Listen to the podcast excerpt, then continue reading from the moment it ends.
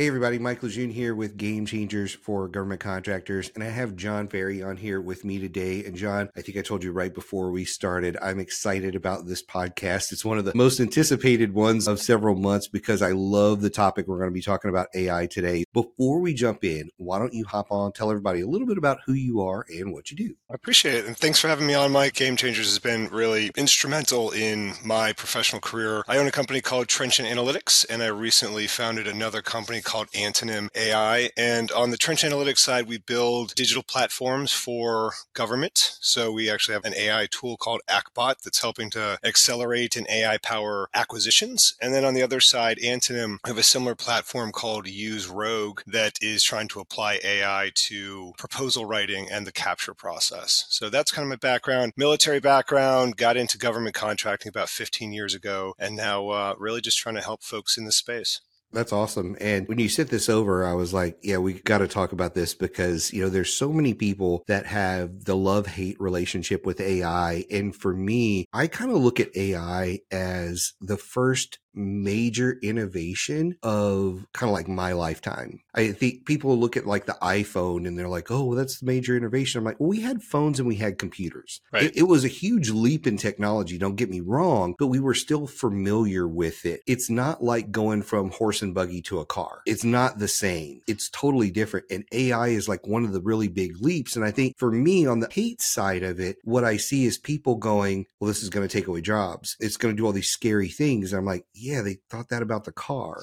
Then they thought the that computer. about the computer Exactly. and the assembly line. And they thought that about uh, literally everything. Now, this one has some scary implications. I've seen some scams and some scary stuff going on with like the voice cloning and all that stuff. So there's some scary things. But I think if you were even remotely educated on stuff like that, you realize there's scams every day of every sort. I mean, people are getting scammed via email for millions of dollars. And I don't mean to go down the rabbit hole on this one, but you know, the, the hospital here locally where we are, I think they got scammed like a couple of years ago for almost $300,000 via email. So people are like, well, you know, there's just all these bad implications. I'm like, it's all around us all the time anyway. You just got to get smart about it. Why don't we hop in with the first question being, why don't you tell everybody a little bit about what AI is? Because I think everybody has heard of it, but not everybody really understands it other than thinking, oh, is that the Terminator stuff? So what is AI in your opinion? Yeah, so to use really, really simple terms, right? AI is a branch of machine learning, and there's a bunch of different ones, right? This kind of adds to the confusion and the challenge of getting into this space is, you know, you say AI and it is ChatGPT for language, it's stable diffusion for making pictures, it's uh, so many different things. And it's a catch all term for a type of computer science. Really fundamentally, in my mind, when I talk about AI, I'm thinking of I have a computer. I say, hey, computer, here's a bunch of examples of a particular thing. There's a bunch of examples of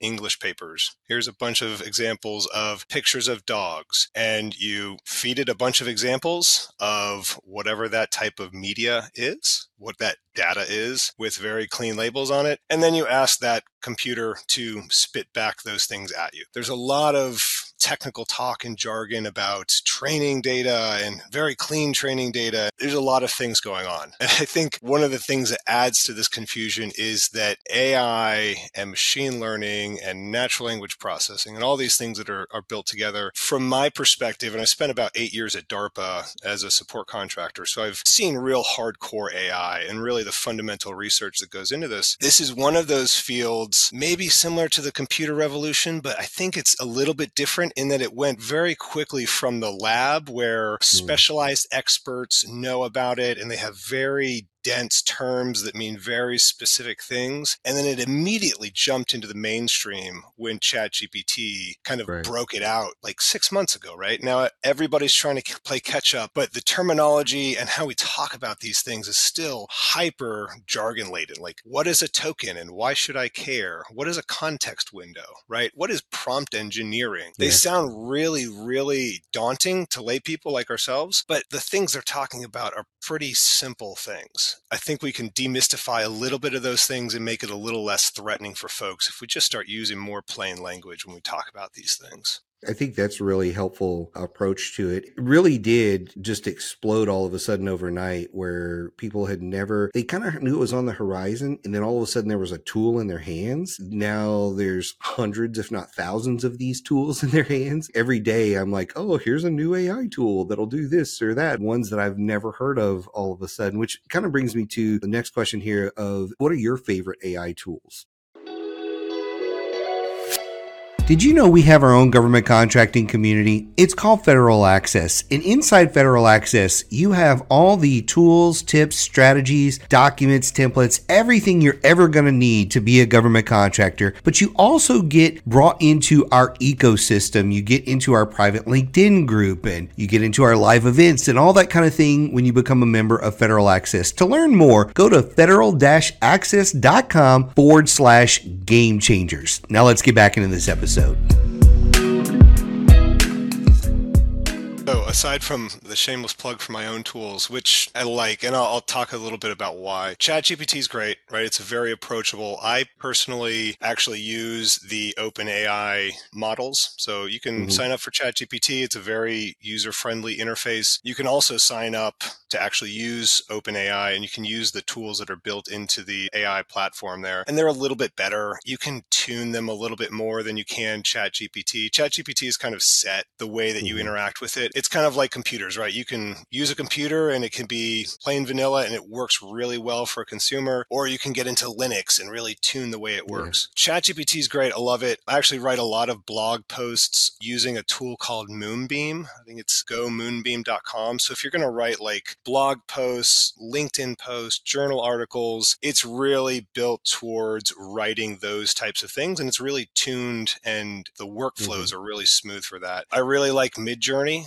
for mm. generating art. I've used Stable Diffusion, I've used DALL-E 2 for the type of things that I generate for like my headline pictures on my blog posts. I like Midjourney and it's really convenient to access it through Discord. Those are probably my top ones. Like you said, there's a bunch coming out all yeah. the time. Yeah, I just saw one the other day. It's, I think it's a Microsoft one. They're like, this is going to replace Canva. You just type a sentence and tell it you want a photo of yourself and you want yourself going down a roller coaster or something like that, and you want the roller coaster to be red, and it does the photo and it does the captions and it does all those kind of things, right? And you're like, that's just crazy. And then the other day, I'm sitting here on Skype and I'm messaging with somebody, and all of a sudden, I get a new message from Bing. I don't know if you've gotten this one. And Bing yeah. is like, hey, we're a brand new AI tool integrated in with Skype. Ask me a question. It's coming at us from all angles, whether you like it or not. I'm just a regular Skype user, and all of a sudden right. now I've got it it's integrated in with what I'm doing there.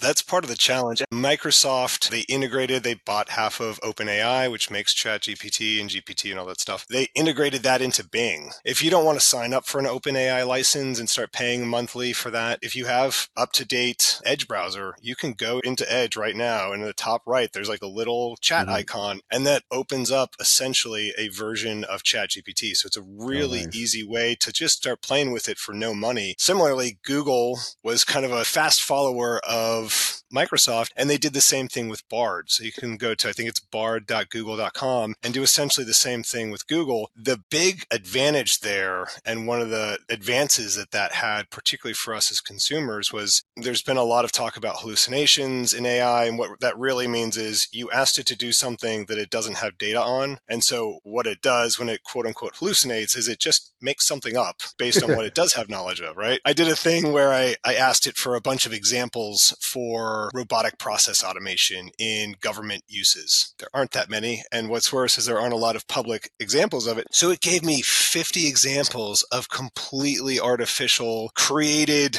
really official sounding examples of natural language processing yeah. in government. But with those two new tools, with Bard and with Bing, they've plugged that generative model into the search engine. So if it doesn't have data on something in its mm generation model, it actually does an automated search for you and starts to lace those things together. So it's nice. super useful for us as consumers, but for highly technical folks, it's kind of gimmicky. I must give a plug to everybody who paid for ChatGPT because when they went to their they went from the free to the paid model there was a two week period there where if you were on the free version you couldn't get in and right. after about two weeks i get in faster now on the free version than i ever so thank you to everybody who's paying for it because i think they blocked it for two weeks and then they dropped the wall and now i get in every time on the first try you know i don't know if you need your subscription anymore but that's kind of funny let's talk a little bit more about how it's being used in GovCon. What are some good applications for it in GovCon? Like, what can it do for us? And then maybe the flip side of that coin, what can't it do for us today? That's a great question. And I've had this conversation with a lot of folks because I fortunately have kind of a front row seat on the AcqBot side of things. I'm talking to government contracting officers and program managers every day about what can this new generative AI do to make government acquisition faster. And it's an awesome topic, right? Because if, if you look at what AI can do. AI is really good at doing things that are standardized. And mm. what's more standardized than government contracts? Right. OTAs get a little bit further outside the boat, but man, a, a, letter contract is structured and it's standardized, and there's only a couple of pieces in there that are really free text. The parts where AI is really good is creating content. And particularly if you have a piece of a couple sentences that you can give to the AI and say, Hey, I'm writing a statement of work. A statement of work looks like this. I'm writing a statement of work for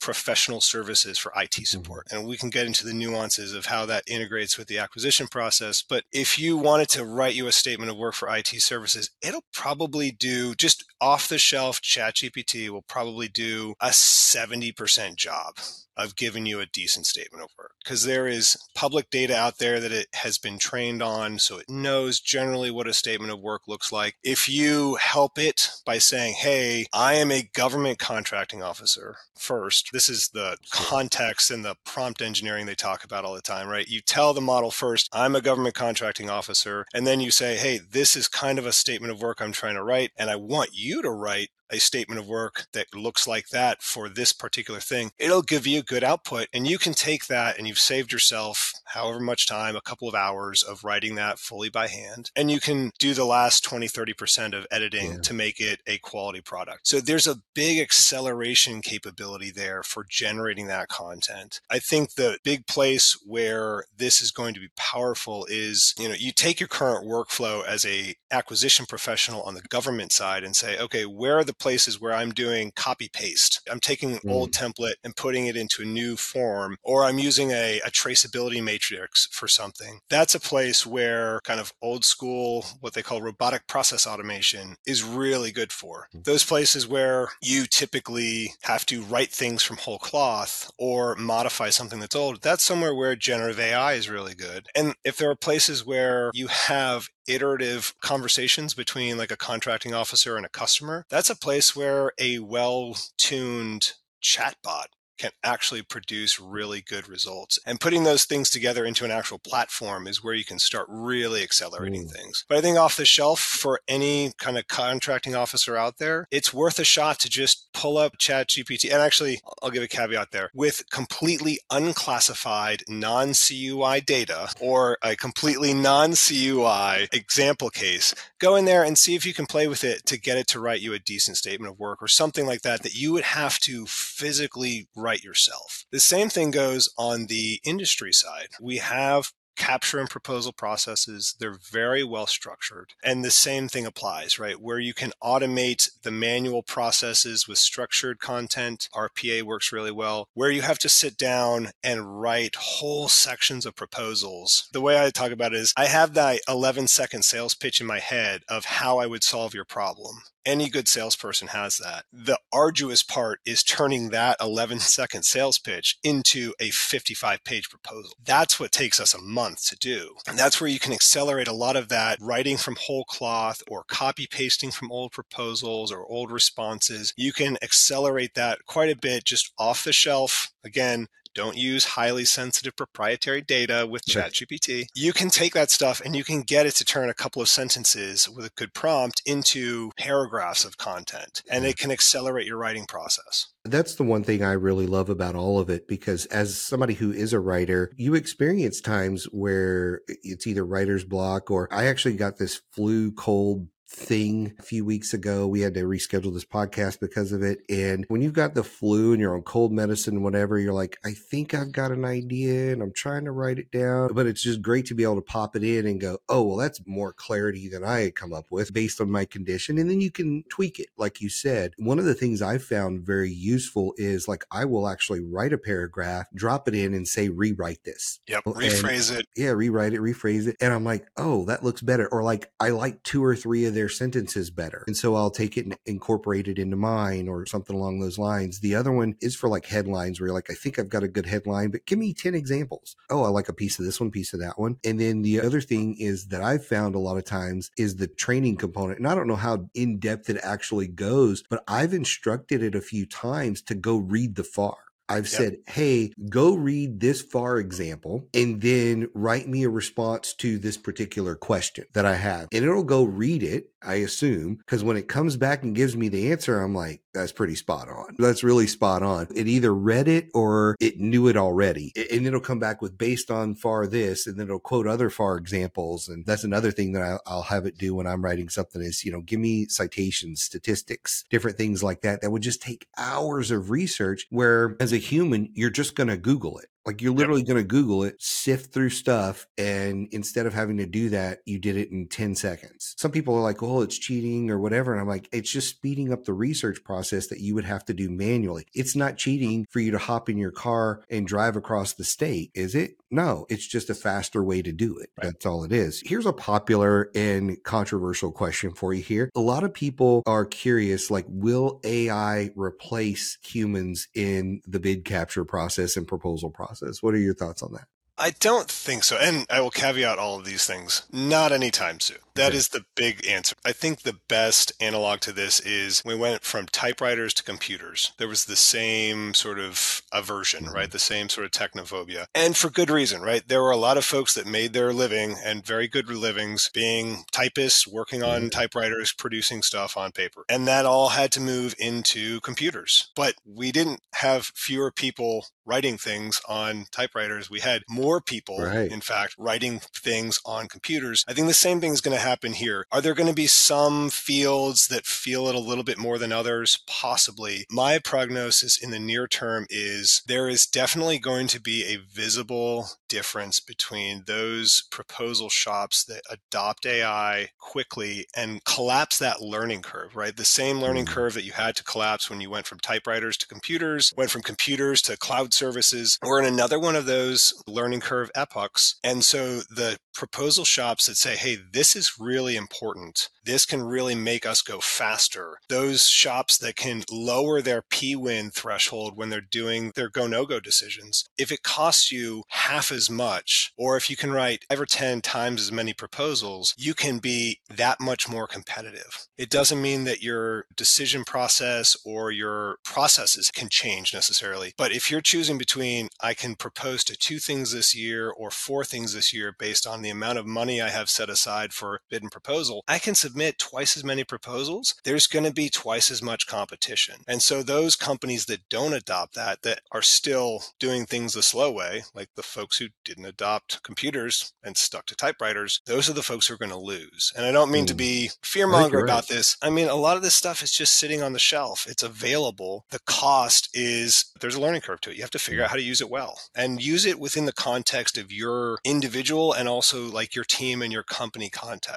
Like, how can we build this into our workflows? And I think the same could be said with literally any process or anything you do in your office. There are smarter, faster ways to do it. And there are companies that are just set in their ways. I mean, there's this company I used to work for years ago. I don't know if you know anything about accounting, but there's this system called the AS400, I think is what it was called. And this thing, the last software update was in like 1984. And the client that I was working for was using this in 2012 Wow. the dad, that's where he started with. The dad was like almost 80 years old, and that was the system he grew up on. And literally, he had these tapes that he would use. I can't even describe them. I've never seen anywhere else. It was these tapes that he would use to back it up and run it, and that was its memory. And he was one of like four programmers left in the world, I think, who would actually program this thing, right? They refused to make the leap to the next thing. And I'm like, you've got to like learn code to get in here. And like, we're talking in 2010, nobody else can get into this thing because they don't know whatever language this thing is in. There are people stuck in their ways, just refusing to move. And that's going to hurt them eventually. When people ask me, is this going to replace people? I always say garbage in, garbage out. That's like my favorite thing. Like, if you suck as a writer today, it's just going to produce garbage faster for you. If you don't have very good prompts, if you don't have very good questions, if your thought processes are kind of weak, it's not going to just wonderfully produce this amazing proposal for you. Whereas if I'm really good at it today, it's just going to get better faster. Yep. And like, how can you compete with me if I'm already good at it and I'm just using a tool to make me faster? Again, with a car versus, say, a bicycle. I'm in a car. You don't even have a bicycle. You've got a unicycle or something, right? You can't compare the speed of those two things. And I think that's where a lot of people get lost in it. And I think I would rather see people move into other areas of the business. So instead of having to have 12 people in my proposal shop, maybe I only have five and those extra folks, I'm now using them for BD or I'm using them as project managers, or I'm using them as other areas to grow the marketing brand, whatever it is to grow the business, because now I don't have to have a proposal shop that has 25 people or whatever it is as I'm growing and trying to excel. I see the big difference for me is not the little guy. It's probably that mid tier guy that's trying to get into the large or the guy who's on the threshold of the small business bubble and they're trying to get into the mid tier. I see that being the most affected because those are the ones that are trying trying to scale trying to compete. They're not trying to do two proposals a year. They're trying to do two a week, that sort of thing. And they don't know how to get to that scale. And so I see it really affecting that level a lot. I don't know if you have any thoughts about all that soapbox. I think you're absolutely right. Cause we've talked to on the, the userogue.com side, we really built that platform specifically for what you're talking about. There is a learning curve. If you're going to sit down and try to use ChatGPT to write a full proposal, you've done this before. There's a lot of prompting you have to give into it, right? You have to give give it the quote unquote context, right? You have to say, this is your persona, here's what you're writing about, etc. And that's where the sort of tools that are well built for government uses, both on the government side and the industry side, are still very much nascent. They're coming to fore, but they do a lot of that part for you, right? So if you want it to be paraphrased or rewritten in a more concise format, like we literally have buttons for that. So you don't have to learn how to do the prompts. That's coming. But you're absolutely right. And what I've told folks who have asked is like, this is not going to tell you how to solve the problem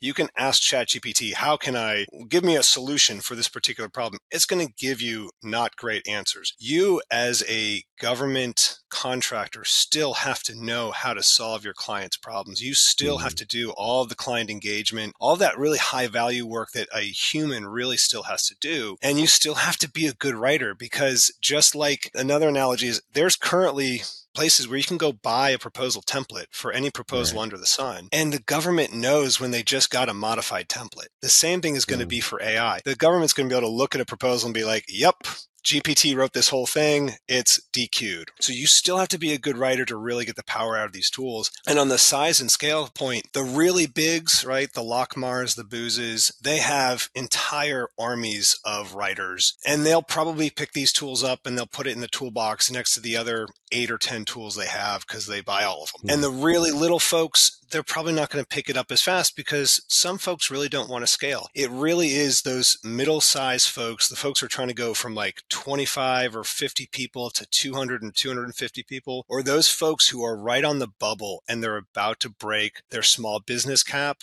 and they're about to start competing in the full and open market. I think that's the part, those folks, because they still have to watch the bottom line, they don't have a cushion and they have a big threshold they're trying to get over. Those larger yeah. smalls, those are the folks who really need to start capitalizing on these platforms. I 100% agree with it. You kind of alluded to a few things here in that last statement around being able to, what's the best way to put this? What's to stop someone from bidding on things that are just way outside their depth because of, hey, I've got this tool and the tool's going to allow me to do it. Give me a little bit more thoughts on that because you kind of touched on it a little bit there. AI is going to help with that. If you have the motivation to say, I have no idea what they're asking for, but I'm going to bid on it anyway, AI is going to make that easier. It's going to be easier than if you bought a template because it is going to take the whole corpus of the internet plus whatever you can get out of Bing and it's going to build something in there. Can you make a worthwhile proposal using just GPT to fake it until you make it? Yes, sure. That is totally possible. And that is one of the biggest fears that I'm hearing from the contracting officers is holy smokes, one, we're going to get 10x the number of proposals that we're going to have to sift through. And two, it's going to be even harder for us to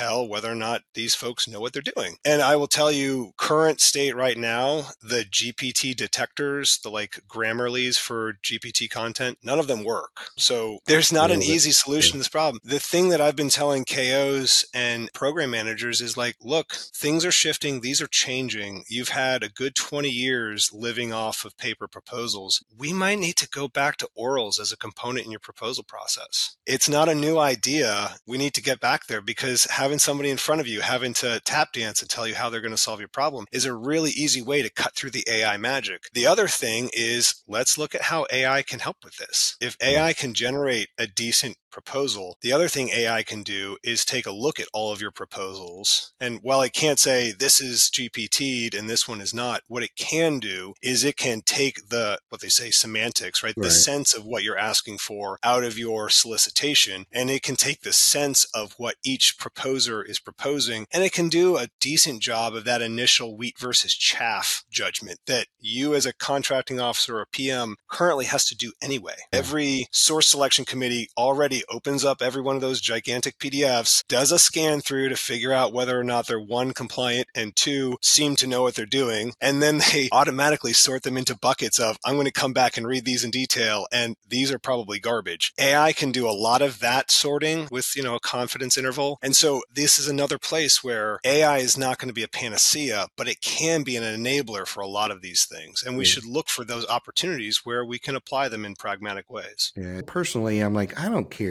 if you wrote it with an AI tool. I don't care if you wrote it on a typewriter. I just want to know that you can do what you're saying you're going to do. And I think that it really doesn't matter how it's written. That's the component that's going to be difficult. I do think some people write a really good proposal today and have no clue how to execute on it. They're just some of those people. And so I love the idea that you threw out there of throwing the oral component in there because, you know, when you get somebody in front of you and you start asking them questions and they're like, like uh, I don't know, you know, the whole deer in the headlights, you know, pretty quick, like, yep, we shouldn't choose this company because whoever wrote this is not who I'm talking to. And this is who I'm going to have to be dealing with. I like that component that, you know, like, hey, I don't care if you got to bring your whole technical team, but, you know, your team needs to understand how to do whatever the thing is versus just being able to execute a good proposal, which again, right. it happens today without these tools. As we start to wrap up here, I've got a couple more questions for you. One is, and you sort of alluded to this earlier, and I, I, agree about like not a lot things changing over the next 50 years, but like if you had to look maybe at the short term, say the next three to five years, do you have like maybe one or two predictions that you see happening in AI in GovCon?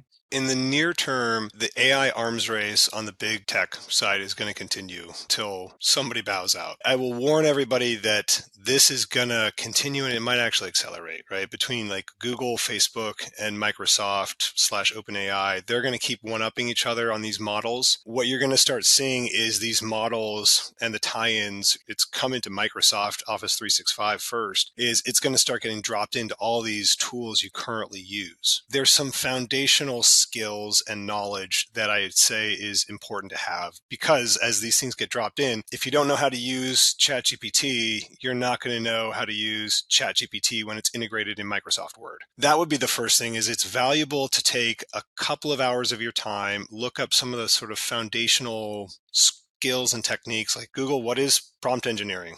You know, what is a context window? How do I write a good prompt? You may not actually have to use that or do it, but it will help you understand the way the system works and it will help you use it better. And also understand what it's really good at and what it's really not good at. Is it really good at giving you authoritative encyclopedic information? It's getting better at it, but right now you still have to verify before you can trust a lot of the generation. So effects to GovCon, if you're a contracting officer, you have already read a proposal that has been written at least in part by ChatGPT. This thing is coming, it's not going to stop. What I would advise the government side folks is start looking at your workflows. Government contracting is already stressed and challenged. We have what a, a, third of the KOs that we had before. The time to start implementing these tools for the benefit of the government really is now because industry is going to inherently move faster than the government. And so the time for us to do this is not when we're inundated with a deluge of 10x proposals. It's now before that happens so we can keep up for it. On the industry side, if you're trying to write more proposals, if you're trying to write proposals more efficiently, now is the time to start picking this stuff up and see again, look at your workflows, look at your processes. What are the things that are overly manual? There's probably an automation that you can drop into that workflow that will make it faster. Think about your people's time on a dollars per hour basis and think about how much, and particularly when you look at like whether or not you want to pay for a tool, an hour of a proposal writer's time is probably what, $120, 150 dollars an hour. If you start talking about a monthly service fee for some software program that saves 10 hours of someone's time, saves 100 hours over a month of someone's time, think about things in that context context. And that is where the competitive landscape is going to start moving because those folks who start adopting these tools, they're also going to have lower B&P rates. So their prices are going to start going down. And so you're not just talking about the number of proposals you can put in, you're going to start talking about the pricing for those proposals. There's a mm. whole competitive dynamic here that's going to start moving in in the next three to five years that we really need to start getting on the front end of. Does that make sense? Yeah. And, you know, we're sitting here talking primarily about AI. We're not even talking about automation tools that are some of them don't really use AI, but AI is being integrated in with stuff every single day, whether it's Zapier or Monday.com or you name it. And I just did a podcast with somebody on specifically on automation, and their mind has been blown about have used automation for years to reduce that time component. And now chat gpt is integrated with the tool and it can do more things for them and it's just blowing their mind. There's automation there's ai two separate things that are being integrated to accelerate all of those processes and procedures and i think that's going to be a really interesting next five ten years for a lot of folks. I would add one other additional component to that mike is ai and this is less talked about is those large language models like gpt have enabled a different type of data mining than we've mm. had before. What we're doing with Rogue is I have a whole corpus of old proposals and monthly status reports and, you know, responses to RFIs. I can take that, push it through the language model and put it into an unstructured database. And the next time I go in to write a proposal about IT services, I don't have to go in and copy paste my old shelfware. That language model can use my own content when it starts generating new content. I completely agree that generative AI plus automation to make your workflows faster, plus embeddings on the data side. Those three things together just make everything so much more powerful. Anyone using just one of those three is really missing out. Yeah, it's going to be mind boggling in the next few years. So let's close out today with you talking a little bit about Rogue. Like, where'd you get the idea? It's fairly new, it's kind of in that beta mode, but give us overall what is Rogue, where you got the idea and that kind of stuff, and we'll close out with that. I appreciate the question. The original genius for Rogue started, I would say, in 2019. I was writing a response to an RFI and I was mining my old MSRs to find, you know, past performance examples of when I have done X and for whom I did it. Having worked at DARPA, I knew what AI could do. And I thought to myself, my gosh, why can't AI do this? I know that AI can technically do this. Why isn't there a thing that does this for me? Fast forward a couple of years, the actual start for Rogue actually started on the government side, credit to them. CDAO, the Chief Digital and Artificial Intelligence Office, formerly known as JAIC, put out a very small challenge and said, Hey, what can you do in applying AI to government contracting? And it was a really small topic. But to your point earlier, it was a small topic, a small challenge. It had a response and it actually had an orals response. And we won the topic based on our orals response because we knew the problem. And so we built out AcqBot, which is the government platform. It's acqbot.com. It's a, a government platform for accelerating acquisition. As we were building that out, it really kind of dawned on us you can solve the one side of the equation. You can make government acquisition faster. But if you don't bring in industry faster, if you don't accelerate their processes, and if you don't lower the barriers to entry for the non traditionals, the startups, the small businesses, the disadvantaged folks, you're not going to get a better product. So what we need to do is accelerate both sides. So we actually we spun out a separate company and started building out Use Rogue, which is a suite of tools, but it focuses on the proposal writing process and has a number of tools in there where you can very quickly go from here is the solicitation or the announcement that I have. We push that into an unstructured database and that builds into a clean outline. And then we have generative AI that works in the flow of the writer so that you can very quickly turn a sentence into a paragraph, paragraph into a page. It builds off of your ideas and your inputs along with your source data that comes from your old proposals and whatnot. I love that. And I, I, was checking it out yesterday and it looks like it's really cool. I know it's still in beta mode. Maybe not in beta when this podcast comes out. It's userogue.com, correct? Correct. Uh, thank you for coming on and talking about all this stuff. I mean, we could talk for hours about this stuff. I don't know how geeky we wanted to get on the podcast, but I think we got in there fairly well, but kept it, you know, easy for people to understand. I appreciate that. I appreciate your time. And as always, I'll have all your contact information on the website. People need to reach out to you. Thanks again for coming on, John. I really appreciate it. Absolutely, Mike. Uh, like I said at the beginning, Game Changers was instrumental in my success when I first bought the company. So great thanks to you and to the platform you have. It's been a huge game changer for me. So thanks for having me on. It's been awesome. Awesome. Thank you for the plug. I appreciate it, man. Absolutely. I really hope you enjoyed the podcast today. If you did, I would really appreciate it if you would like and subscribe to the podcast and screenshot it and tag me on LinkedIn or whatever social media you use. So thank you again for joining us today, and we'll see you next time.